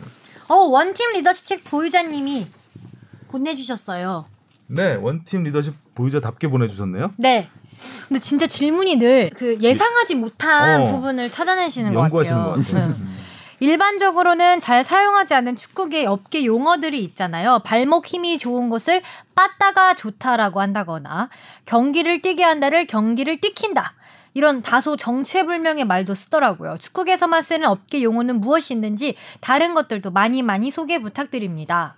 저 이런 거 재밌잖아요, 사실. 근데 그렇게 뭐 점점 점점 현 그 언어가 그 사람들만이 쓰는 언어들이 많이 좀 경기에는 무너지고 있는 것 같긴 해요. 그렇죠. 음. 예전에는 좀 그러니까 커뮤니케이션이 활발치 않았던 때는 자기 집단만이 쓰는 고유 언어들이 있습니다. 그러니까 사실 뭐 청소년들의 청, 그 은어들이 네. 있듯이 음. 아. 그래서 근데 이제는 커뮤니케이션이 워낙 활발해지고 선수도 미디어를 통하지 않아도 뭐 이제 소통을 할 수 있고 뭐 여러 경로를 통해서 접하다 보니까 그런 경계들은 조금씩 조금씩 무너지고 있는 것 같아요. 근데 기억나는 것들 중에 하나가 저는 발바닥 좋은 선수다 라는 표현 음, 같은 맞다. 거. 음, 드래그인 발밑이 그런 거 좋다. 뭐 네, 기술. 좋다라는 얘기예요. 아. 그래서 그런 것도 있었고 아. 저 선수 되게 기찻길 같은 선수다. 기찻길? 같은 느낌인가? 노선 이탈을 못 하는 거예요. 직진만 아, 라인만 타는 거예요. 라인만 아, 쭉. 좀 답답한 예, 느낌인데. 예. 그러니까 안으로 들어와야 되는데 못 들어오고 음. 아. 그냥 계속 라인만 타는 선수들 뭐 기찻길 같은 선수다 뭐 이런 얘기도 들었었고 뭐뭐 이거는 이제 흔히 이제 쓰는 표현이 되는데 뭐 유리몸 워낙 네, 잘 아, 다치는 잘 선수들. 음. 뭐 이런 얘기 그리고 뭐뭐 축구에서 시작된 거 중에 최근에 이제 리즈 유나이티드가 승격을 해서 뭐 이렇게 알려졌지만 리즈 리즈 시절? 뭐 리즈 이런 시절. 얘기도 시절. 있고 그리고 뭐 헤딩 잘하면 뚝배기. 그러니까. 뚝배기 좋다 그러죠. 어. 이 뚝배기 약간 사람 머리 모양이잖아요. 갓 쓴 사람 머리. 모양. 그리고 빠따가 좋다는 거는 이제 슈팅 잘하는 그러니까 발목 힘으로 슈팅 잘한다 해서 이제 빠따 이게 빠 배트죠. 음. 배트 치는 그 느낌으로 이제 친다 그래서 빠따. 이건 좋다는 처음. 들어봐요. 뛰킨다는 알고 있었는데. 뛰킨다야 뭐 네. 사역이죠. 뛰킨다는 그냥 그야말로. 해. 빠다 좋다는 근데 거의 모든 종목에서 쓰여요 뛰긴다도 마찬가지고 그렇죠. 음. 뛰킨다도 마찬가지죠. 빠다 좋 당구에서도 쓰여요 경기장을 꼭 시합장이라 그러는 사람도 있어요. 저는 담그다를. 축덕 제일 처음에 시작하면서 알았어요. 담그다. 예, 일부러 부상시키게 하는 아, 거죠. 아, 담그다. 예. 근데 그거는 약간 이제 조폭은어에서 나온 음. 얘기여서 그치. 담가버려. 어, 담가버려. 두 번째 질문입니다. 예전에 축구 커뮤니티에서 메시 인터뷰 질문 비용 2천만 원이 화제가 된 적이 있었는데요. 한 일본 방송사에서 메시와 단독 인터뷰를 하기 위해서 스페인에 한 달 반 정도를 머물렀는데 메시 측에서 일본 방송사에 질문당 2천만 원의 비용을 요구했다고 합니다. 이런 일은 top of the top인 메시니까 가능한 일인지 아니면 world class급 해외 축구 선수들이라면 이렇게 비용을 요구하는 경우가 종종 있는지 궁금합니다. 음, 한 단독 인터뷰 요청이 많은 선수들이 있죠. 그리고 그런 그 인터뷰를 안 하는 선수들이 있죠. 그러니까 그냥 대표적으로 메시, 호날두, 메날두가 그렇죠. 그래서 대부분 근데 점점 점점 추세는 세계 언론의 그런 요청도 점점 점점 많아지고 선수들을 구단에서 미디어를 철저히 통제하게 되면서 사실 이런 관행들은 많이 없어지기는 했어요. 음. 그러니까 언론사가 그러니까, 그러니까 보도 매체가 이렇게 요- 그 하는 경우는 많이 사라졌고 대신에 메시 같은 경우에는 일본 예능 프로- 예능 네. 프로그램 같은 데서 굉장히 거액을 주고 사실 섭외를 하는 경우는 오히려 생겼죠. 그런 음. 경우가 좀 많아졌고 일본은 일본 자체로 약간 그 취재원들에게 그 소정 금액을 주고 인터뷰를 하는 관례가 좀 있긴 합니다. 그래서 뭐 음.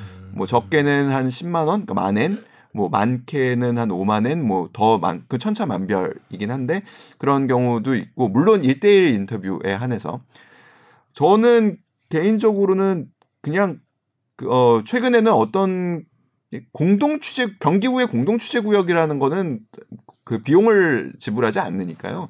사실 가서 그냥 인터뷰를 하는 경우도 있기 때문에 과연 1대1로 한다고 해서 얼마나 다른 인터뷰를 꺼낼 수 있을 것이냐라고 생각을 해 보면은 사실 그냥 공동 취재 구역에서의 인터뷰도 사실 충분하지 않나라는 음. 또 한국이 굉장히 취재 환경이 좋아요. 음, 그 일본하고 비교를 해보면 일본 같은 경우는 선수가 갑, 언론은 을입니다.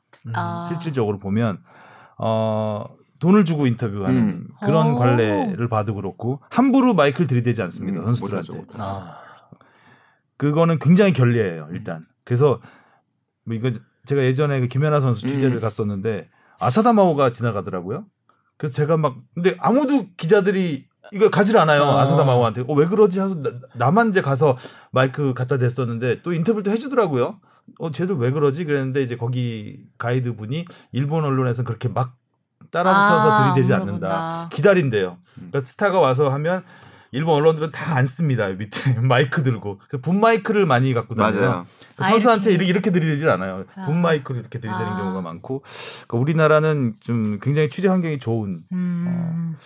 나라마다 좀 다르더라고요. 음, 다르죠. 달라요. 그래서 음. 그꼭 우리가 잘못했는 건 아니고요.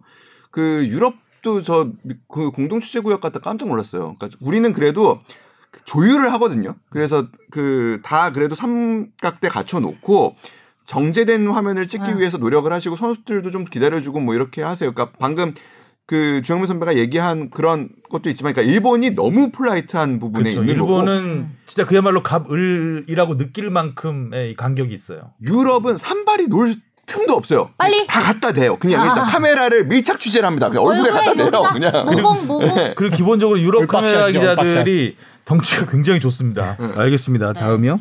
세 번째 질문입니다. 지금 기자분들은 선수 인터뷰할 때 녹음하려고 스마트폰을 들이대는데 주영민 기자님이 신입 기자이던 라떼 시절에는 녹음을 어떻게 했나 궁금하더라고요. 현장 취재할 때는 스마트폰 대신에 녹음기를 사용하셨나요? 그리고 현장 취재가 아니라 전화 취재할 때는 당시 구형 핸드폰들은 녹음 기능이 없었을 텐데 그때 전화 녹취는 어떻게 했는지 궁금합니다. 통화 내용을 수첩에 받아 적는 형태였을까요? 아니면 핸드폰에 녹음기를 갖다 대고 녹취를 하는 형태였을까요? 너무 불편했을 것 같은데 아무튼 궁금합니다. 음. 아, 저야 뭐 방송국이니까 당연히 카메라에 녹취를 아. 네, 하니까 저희는 문제가 없는데 신문 기자들 같은 경우는 아, 녹음기를 많이 쓰죠. 잘 안 썼어요. 안 여기? 웃긴 거 되게 많아요. 그러니까 어. 저희가 아, 그러니까 제, 저는 되게 웃긴 게 네. 마이크를 인터뷰를 하고 있으면 뒤에 한 기자가 쓱 귀, 네. 귀, 귀를 갖다 대요. 그러면은 귀동량 같은 네. 느낌인 건가요? 옆모습이 잡혀요 선수와. 늘 잡히는 분이 잡힙니다. 아 진짜요? 그리고 그 사람이 다른 기자들한테 풀을 해줍니다. 아 진짜로? 네.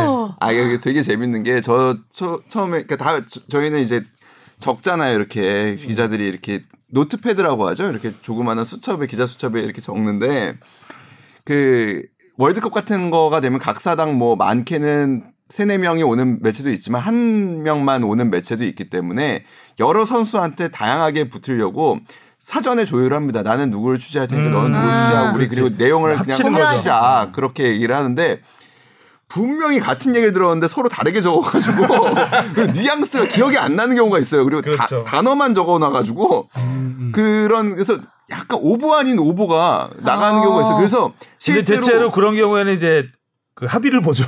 기자들끼리. 이걸로 쓰자. 어. 어, 이런 뉘앙스일 것이다. 실제로 그래가지고 약간 좀 화제가 되는 경우도 있었어요. 그래서 그 나중에 야 너 이거 이거 이런 멘트 아니었는데 왜 너만 그러니까 좀 더 섹시하게 나간 거예요. 그 멘트가. 그리고 당시 스포츠 신문의 경쟁이 굉장히 세기 때문에 일면의 워딩을 뭐로 미다시를 박을 거냐, 그러니까 제목을 박을 거냐 해서 아 이런 건 아니었잖냐. 그래서 또 서로 서로 좀 화내고. 그럴 수 있죠 네. 녹음 그러네. 음. 재밌는 질문 보내주셨네요. 요즘엔 그런 거 없습니다. 요즘엔. 요즘엔 뭐 무조건 다 네. 핸드폰으로 녹음을 네. 하기 음. 때문에 두 번째는 자의식의 방황인 방황님이 보내주셨습니다. 골룸 중에 축덕 속덕을 즐겨 듣는 자의식의 방황입니다. 예전에 영화 비상을 극장에서 정말 재밌게 봤습니다. 지금도 제 컴퓨터에 다운받아 놓고 심심할 때마다 보고 있습니다. 장회룡 감독님을 비롯한 임중용 선수, 라돈치치 선수 등등 어찌 지냈는지 궁금합니다. 개인적으로 축구를 소재로 한 영화 중에 정말 재밌게 본 영화라서 축덕수덕의 어떠한 코너에서든 한번 다뤄지길 바랍니다. 음. 비상 하성룡 기자가 재밌게 봤으니까 어, 나 때는 나중에 하성룡 기자 나올 때 한번 다운 받아서 했으면은- 심심할 때마다 볼 정도로 재밌나요? 전 못 봤는데. 아, 전 재밌긴 재밌어요. 음. 성룡 재밌는데 선배가 좋아. 어 개인적으로는 그 미디어 그러니까 결국에 팬들은 다 비슷한 것 같아요. 그러니까 미디어에 나오지 않는 그 이면의 모습, 음. 그러니까 라커룸의 모습, 선수들 간의 갈등. 그러니까 그런 어느 게 재밌지. 여러 사람이 모인 장소에 사실 갈등이 없을 수가 없잖아요. 그런 것들을 좀 여과 없이 보고 싶어 하는 것 같으세요. 근데 Last Dance. 네, 그렇죠. 거, 그죠? 재밌는 분들의 근황이 있죠. 그러니까 당시에 사실 이 인천의 비상을 마지막 날개를 꺾은 사람이 사실 이천수 선수잖아요. 왜냐하면은 음. 챔피언 결정전에서 사실상 음. 우승을 한 분인 그 팀이니까 그 이천수 씨가 지금 인천에 와 있죠. 네. 뭐 그런 것도 어떻게 보면은 공교로운 거라고 생각이 되고 죠 강화실장으로 와 계시니까. 그리고 당시에 뭐 그 주장이었던 임중용 선수는 여전히 수석 코치 그리고 지금 음. 감독 대행으로서 팀을 이끌고 있고 굉장히 고군분투하고 있죠. 당 그리고 또 하나의 주인공이죠. 당시 아무튼 장회룡 감독은 음. 지금 충칭 사령탑을 3년 만에 복귀를 해서 지난주에 이제 개- 데뷔전을 치르셨죠. 음. 다시 그러니까 복귀전이라고 봐야겠죠. 복귀전을 치르셨죠. 김민재 선수가 어, 뛰진 못했지만 아무튼 김민재 선- 선수가 소속된 베이징에 일단 지긴 했지만 아무튼 뭐 장혜령 감독님은 또 중국에서 또 계속 음. 지도자 생활을 이어가고 계시고 라돈치치들을 궁금해하시는 분들이 많은데. 뭐 그 지도자 수업 받으면서 지금 몬테네그로 2부 리그 팀에서 코치 생활을 하고 있다고 해요. 그러면서 음. 어뭐 이 친구 말 잘하는 친구잖아요. 네, 어, 한국말 워낙 잘. 말 잘하고 능구렁이 같은 친구여서 네. 한국에서 뭐 감독하고 싶다라는 얘기도 이렇게 은연중에 이제 인- 우리 매체를 통해서 인터뷰도 하고 그러더라고요. 음. 뭐볼 볼 수는 있을 것 같아요. 라돈치치는 오. 어떤 식으로든 본인이 근데 나중에 예능 나오실 것 같아요. 그분은 워낙 뭐, 아, 재밌으셔서. 저는 진짜 제일 신기한 네. 게 이부 리그 코치인데 에이전트도 겸하고 있대요. 어, 어. 이런 경우는 저는 잘 보지는 못했거든요. 근데 아무튼 뭐 에이전트가 됐든 뭐가 됐든 음. 한국하고 와- 왕래를 계속 좀 하려는 것 같아서 볼 수는 있지 않을까라는 생각이 듭니다. 음. 질문은 여기까지 네. 네. 듣겠습니다. 자, 오늘 메인 이슈는 손흥민 선수 네. 어, 시즌 마감했는데 참 하, 많은 일이 있었어요. 다사다난한. 음. 안정환 선수만큼 이번 시즌은 다사다난했죠 진짜. 어, 일단은 뭐 마지막 경기에서 크리스탈 팰리스전 좀 예, 어, 아쉬웠다. 음. 미드필드로 뛰었죠. 거의 미드필드에서 네. 수비에 좀 주력하는 모습이었는데 또 무리뉴가 그런 인터뷰를 했어요. 전반전 끝나고 첼시가 2대 0으로 앞선다는 얘기를 들었다. 음. 그래서 전술을 변화를 줬다. 이 음. 얘기는 이제 수비 해리케인이 선제골을 일찍 넣었기 때문에 어, 잠갔다는 얘기죠. 첫골 넣고부터도 어. 거의 잠갔죠. 어, 잠가도 골을 먹어요. 토트넘 고 어찌 됐든 뭐 비겼지만 아, 첼시가 울버햄튼을 박사. 어, 박사를 네. 내주면서 아, 토트넘이 막차를 타게 됐습니다. 유로파리그에 진출해서 일단 뭐. 유로파리그에 못 갔다면은 여러 가지 음. 변화가 있었을 상황에서 네. 일단은 해리케인은 어떻게 될지 모르겠지만 네. 음. 일단 뭐 무리뉴 감독 최근 인터뷰 보니까 일단은 현재 남아 있는 선수들을 다 잡는데 주력하겠다. 그러니까 영입보다는 음. 아. 일단 있는 잡겠다. 선수들을 먼저 잡는데 주력하겠다라는 인터뷰를 했더라고요. 음. 그렇게 되면 김민재 선수는 급물살을 언제 타는 것인가. 쏙 들어갔어. 김민수 선수 얘기가. 아, 속보를 좀 들어봐야 될 텐데요. 자, 손흥민 선수 이번 시즌 리그에서 11골 10도움 1010. 어, 아시아 선수 최초. 많은 기- 그래도 여러 가지 명장면 또 아, 기록도 어, 많이 남겼습니다. 어, 시즌 토탈 18골. 이 부분이 조금 아쉽습니다. 음. 2년 연속 20 스물 골. 네, 음. 20골을 넣을 수도 있는 분위기였는데 그쵸. 아, 여러 가지 뭐 아쉽다. 중단되고 그래도 어찌 됐든 코로나 때문에 리그가 미뤄지면서 음. 그래도 끝까지 어, 리그를 다 뛸 수 있었기 때문에 이런 좋은 기록들도 나온 것 같고 뭐니 뭐니 해도 번리전 네. 75m. 75m. 75m입니까 70m입니까 뭐 왔다 갔다 하죠. 네, 합의를 봐 80m도 있습니다. 아, 네. 이거 합의를 봐야 되는데 합의가 아직 안 됐어. 음, 용수철이에요. 아주 뭐 각종 상은 많이 휩쓸었습니다. 이 골 하나로 퇴장도 두 번 당했었고 그쵸, 퇴장 아, 당했었죠. 참 진짜 파란만장했네. 그니까요. 음, 개인 통산 123골, 골. 차범근 유럽 최다 통산 최다골을 넘어섰고 이제부터는 뭐 이제부터가 전성기가 아닐까 싶어요. 예, 지금 굉장히 중요한 예, 굉장히 선수죠. 중요한 시기인데 과연 그 시기를 계속 토트넘에서 이어가느냐. 건지. 음. 음, 저는 아무튼 일단은 이제 다음 달에 공개되는 그 다큐가 굉장히 기대가 되, 아. 됩니다. 이 모든 게 한 시즌에 있었던 상황에서 다그 뭐- 대박 나겠는데? 예고편에 따르면은 일단 첫 그 예고가 나왔거든요. 첫 티저가 나왔는데 첫 티저는 포체티노의 경질과 음. 아, 무리뉴의 복귀. 그래서 선수들이 정말 놀라는 표정을 짓습니다. 이뭐 어떻게 소위- 어떤 상황이 벌어지고 있는 건지 그 모르는. 포체티노 경기를 났을 때 그래서 정- 그 소, 아니, 그러니까 그 기간이 제가 알기로는 A매치 기간이었나 그럴 거예요. 그러고서 맞아요. 뭐- 아. 맞아요. 네. 그래서 A 매치 마치고 돌아갔는데 아. 감독이 네. 없는. 없는. 그 맞아. 선수단이 식당에서 그래서 칠판에다가 칠판에다가 네. 아, 인사하고 가고 인사하고 뭐 하고. 인사했단 네. 우리 만나서 한 것도 막 화제되고 음. 그랬어요. 근데 티저 영상에 그건 있었죠. 이 선수들이 약간 벙찐 듯한, 어, 예, 예. 당황한 벙- 듯한. 지금 아, 표정이 있죠. 그래서 그리고 뭐 그러니까 뭐 지금 예고 그 내용들이 조금씩 리크되고 있죠. 이제 그 언론들이 이제 많이 취재를 해가지고 쓰고 있는데 그 중에 손흥민 선수의 자가격리 때 상황도 있다고 해요. 그- 그- 런던에서 네, 그렇죠. 아. 다큐에는 그런 부분도 포함된다고 음. 하고 일단은 손흥민과 토트넘의 동행이라는 부분을 그러니까 지금 저는 오- 이번 시즌이 진짜 궁금하긴 해요. 음, 음. 돌아오는 시즌 아니면 네, 돌아오는 시즌. 아, 아. 그러니까 무리뉴 감독은 어떤 비판 세계 최고의 명장으로 평가를 받지만 어떤 또 단점이 있냐면 한 번도 왕조를 경험 그 건설하지 못했다라는 비판을 받는 감독입니다. 3년차 징크스가 분명히 있는 감독이고 음. 그리고 어떤 아. 팀을 지속적으로 강한 팀으로 만들기보다는 반짝하고 사그라지고 경질되고 반짝하고 사그라지고 경질되고 약간 이런 아. one point네. 네. 그죠? 음. 루틴들이 있어서 음. 일단은 올해 어떤 전술과 어떻게 선수들에게 동기부여를 할 것인가라는 것도 굉장히 궁금해요. 그러니까 네. 일단 챔피언스 리그를 못 나가게 된 상황에서 유로파 리그가 선수들에게 동기부여가 될 것인가라는 음. 부분에서도 궁금하고 일단은 현재 있는 선수들을 잡고 또 영입도 어느 정도는 이루어져야 될 거거든요. 이루어져야 되지 않겠어요? 네. 지금 네. 너무 아우. 음. 불안한 부분이 많기 때문에 수비 특히 수비에서는 반드시 영입이 이루어져야 될 텐데 그거를 어떻게 해서 팀을 음. 그래서 만들어서 분명히 그 무리뉴 감독이 부임할 때 그 얘기를 했잖아요. 올해는 어렵지만 내 다음 시즌에 그리고 그 우승 후에는 도전하겠다. 우승에 도전하겠다. 음.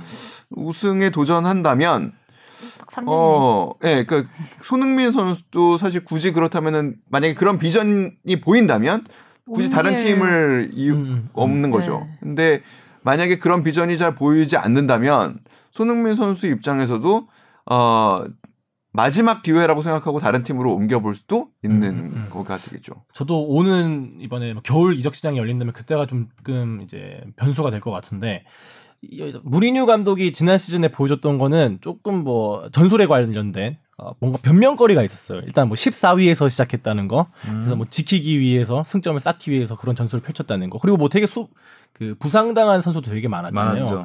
그런 부분에서 이제 정식으로 이 무리뉴 감독으로 체제가 시작되는 이번에 오는 시즌에서의 어떤 전술을 펼치느냐, 거기에서 손흥민 선수가 어떤 플레이를 할 수 있느냐가 앞으로 이제 손흥민 선수의 그 선택의 기로에 가장 중요하게 적용되지 않을까. 당장 손흥민에게 어떤 롤을 줄 것인가라는 것도 물론 경기마다 상대적으로 계속 바-. 다른 역할을 줄 수도 있겠지만 기본적으로 우리가 생각하는 손흥민 선수의 좋은 모습은 기본적으로 최전방에 있을 때 좋은 모습을 음. 보였다라고 우리는 이- 생각을 하고 있거든요.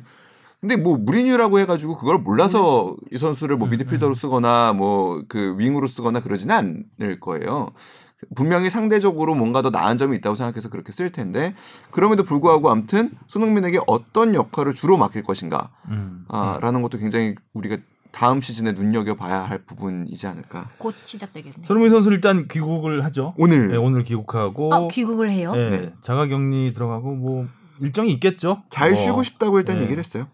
쉬는 기간에 뭐 꽃을 들 수도 있는 거고. 음. 자가격리 광고- 달인 되겠다. 라면을 먹을 수도 네, 있는 그렇죠. 거고요. 라면. 아 라면 먹을 것 같은데. 다시 슈퍼콘을 먹을 수도 그렇죠. 있고. 음.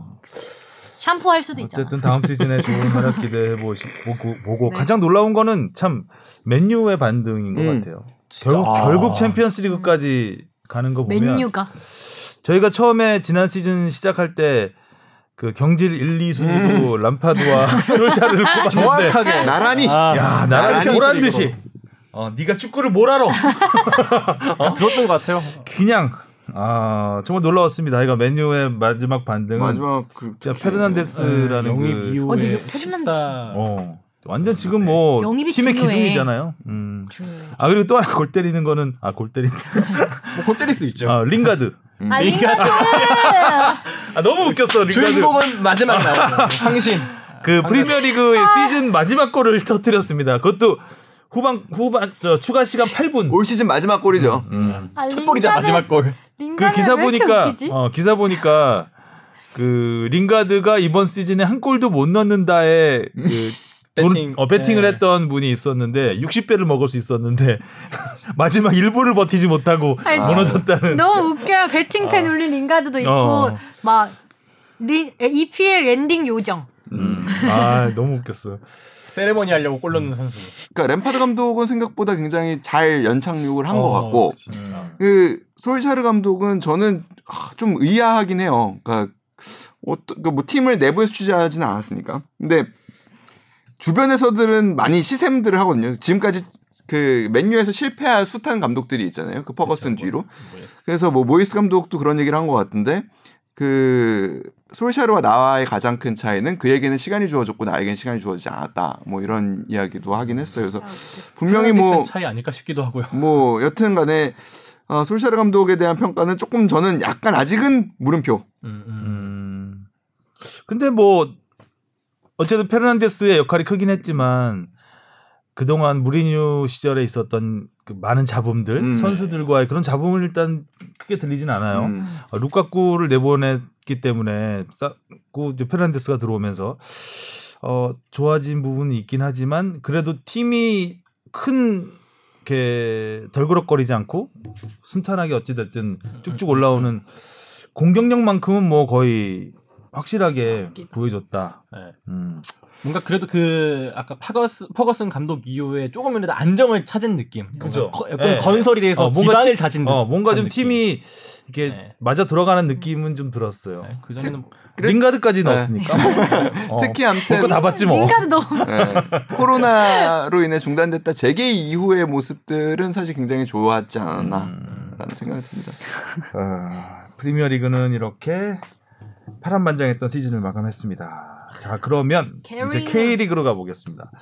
관중이 옵니다. 와. 아, 진짜 가고 싶어요. 어.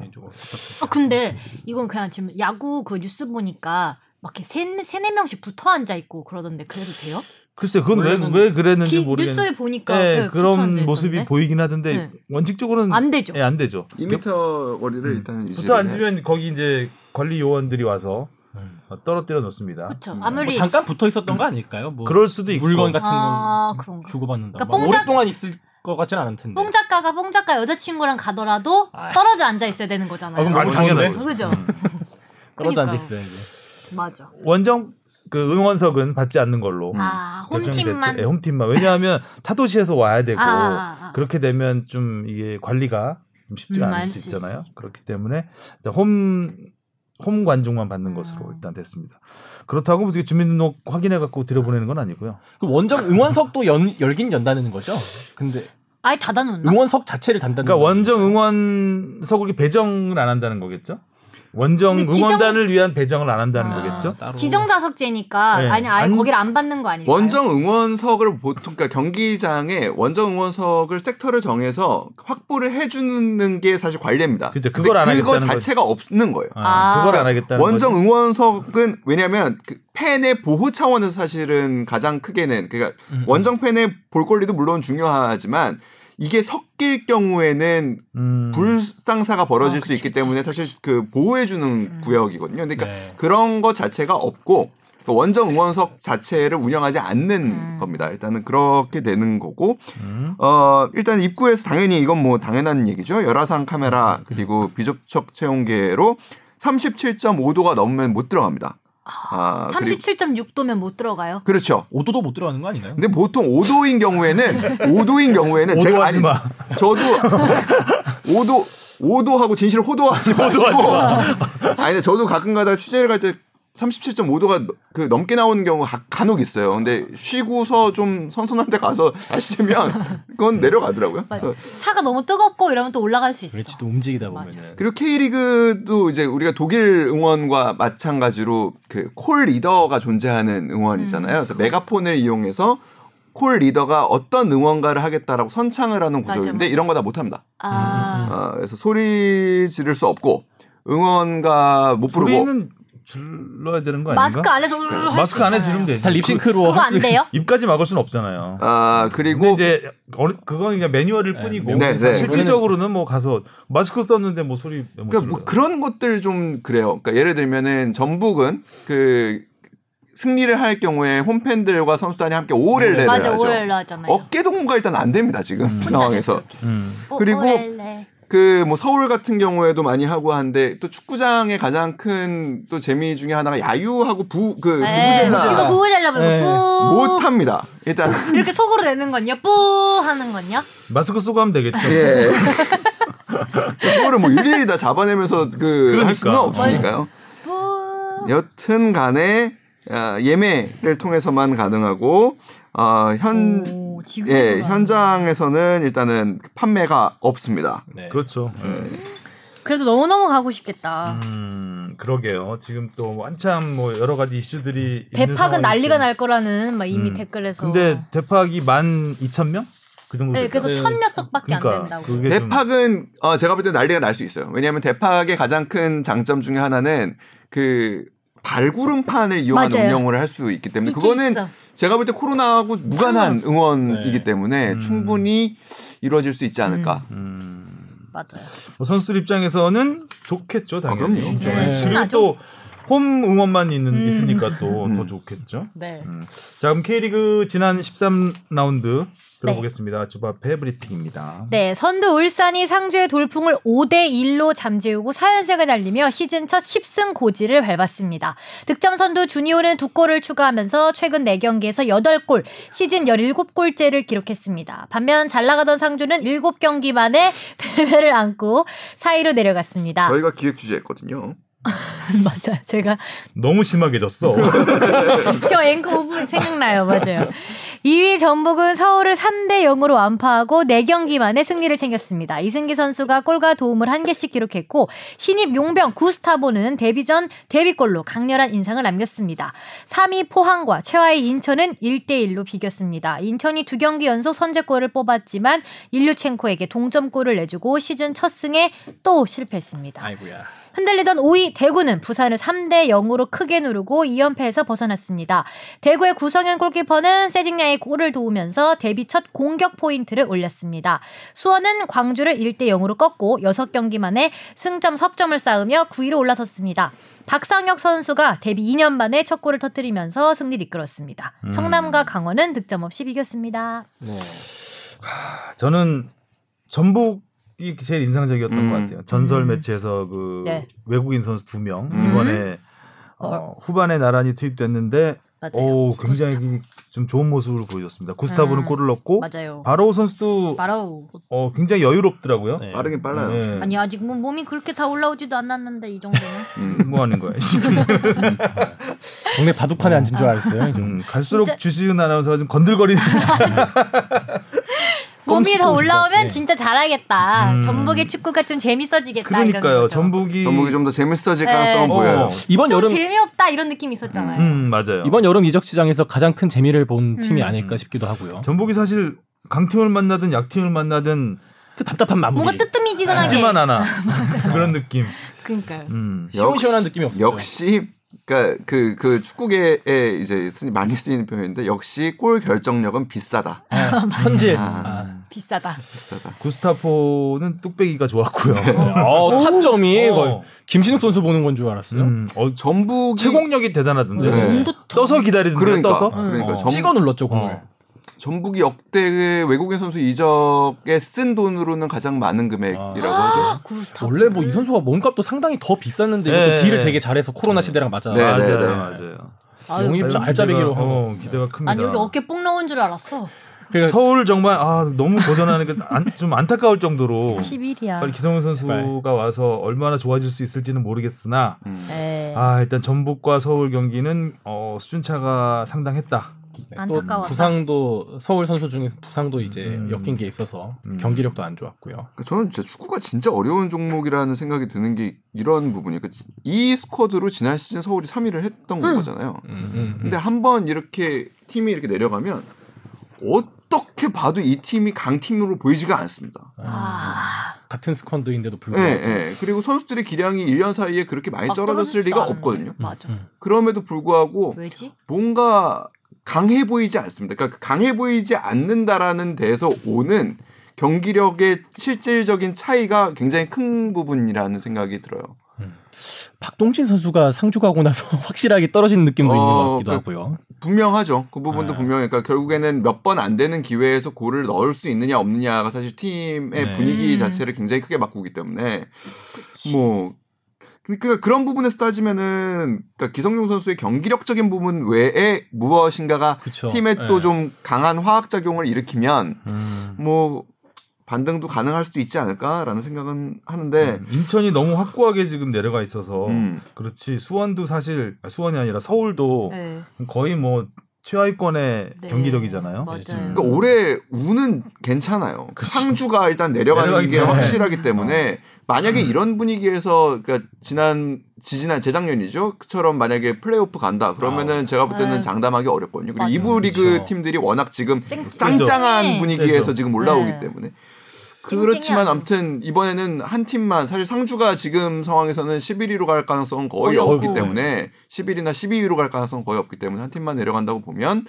어 조금 운은 있어 보이는데 제가 볼 때 인천이 경기력이 굉장히 빠르게 좋아지고 있어요. 어, 어, 좋아요. 맞아. 확실히 좋아지고 있는 것 같아요, 삼무 삼연속 무승부인데 무승 삼연속이죠? 네, 3연속 삼연속 무승부인데 어 대등했어요. 음. 네. 어. 포항을. 어 대등했어. 생각보다 넌 포항에 포항이 좀 가볍게 네.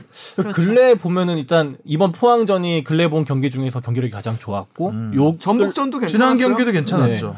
네. 이- 지금 보면서 좀 느끼는 거는 예전보다 이제 역습 속도가 상당히 빨라졌고 부드러워졌다는 느낌을 많이 받고 있었어요. 옛날에는 이게 중간에 끊기는 듯한 느낌이 많이 들어서 이게 수비가 어느 정도 되더라도 골을 못 넣었었는데 지금은 그래도 한두 골씩 계속 넣어주고 있으니까 거기서 좀 다행이지 않나. 인천은 또 이게 뒤로 갈수록 뭔가 네, 진짜 뭐가- 살아나는 그런 네. 그러니까 DNA가 약간 있어서 그런 것도 있기 때문에 슬슬 지금 시동 걸고 서울이 좀 있거든요. 운도 타고 안주할 때가 네. 아니죠. 여기서 한 3연승 정도 하면 모릅니다. 모르죠. 지금 그리고 지금 하위권 팀들이 승점 다 고만고만해요. 때문에 네, 여기서 뭐. 한두 번 이겨버리면 진짜 또 금방 네. 뒤집힐 수 있거든요. 한두 11점, 번으로는 조금 10점. 쉽지 같고 두세 번, 두세 번 정도. 한두 번으로는 안 돼요. 지금 아, 인천의 희망을 조금 넣어보고 자. 두세 번으로. 뻔부질이죠. 네. 자 그리고 울산은 역시 야. 셌습니다. 아, 울산. 울산은 진짜 잘해. 주니어가 클래스가 지금 다른 곳에 있는 것 같아요. 13경기에 17골인데 그러니까 올 시즌 리그 경기가 축소된 게 조금 주니어는 아쉬울 거예요. 어. 맞아, 이렇게 몸이 좋고. 축소가 됐음에도 불구하고 더 잘하고 거의. 음. 그 역대 최다 골을 넣을 수 있는 페이스예요. 만약에 38라운드였으면 진짜 엄청난 대기록이. 나올 어, 뻔 어. 지난 시즌 타가트가 그 득점왕 했을 때가 20골이었나 그 정도로 기억하고 그죠. 있는데 그 예, 타가트요? 예, 예, 20골. 타가트 아 타가트. 이, 이 정도 페이스 주니어가 지난해 19골이었나요?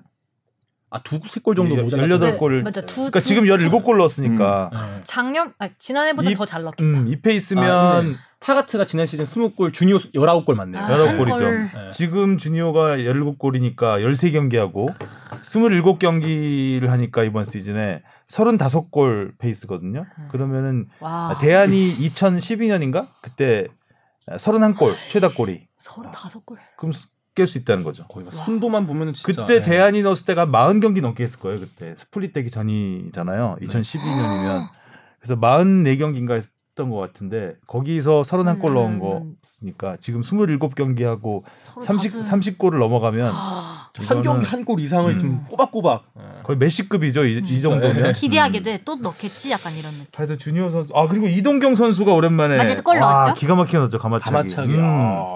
저는 그 공을 차고 나서 공을 끝까지 안 바라보고 먼저 이게 몸을 틀었어요. 아 이게 음. 차자마자 원래 공의 그래. 감을 느낀 거지. 음. 야, 그, 그게 그러지 않아 멋있었어. 원래? 네, 넣고 그렇죠, 그렇죠. 넣었다고 생각하는 네. 그게 있잖아. 이동경 선수도 제가 알기로는 되게 지금 그 여러 경로를 통해서 지금 독일 진출을 시도를 하고 있는 걸로 알고 있는데 글쎄요 어떻게 될까요? 궁금하긴 한데 그때 미국 그쵸, 미국 그쵸, 얘기가 그쵸, 좀 그쵸. 있었죠. 네네네 그거는 잘 안. 이루어졌죠. 음. 그리고 저는 개인적으로는 그 수원에서 박상혁. 선수 네. 음. 어, 이 선수가 어디? 키가 굉장히 작아요. 165cm. 네, 키가 굉장히 작아요. 네. 그래서 그, 그, 이제 매탄고 출신이고요. 아. 예, 매탄고에서 아. 이제 고대를 갔다가 그래서 고대 시절에 고대 메시로 불리다가 일단 자감다 메시잖아요. 일단 매탄고 메시, 예. 고대 메시. 하다가 음, 어디에나 메시는 다 있고.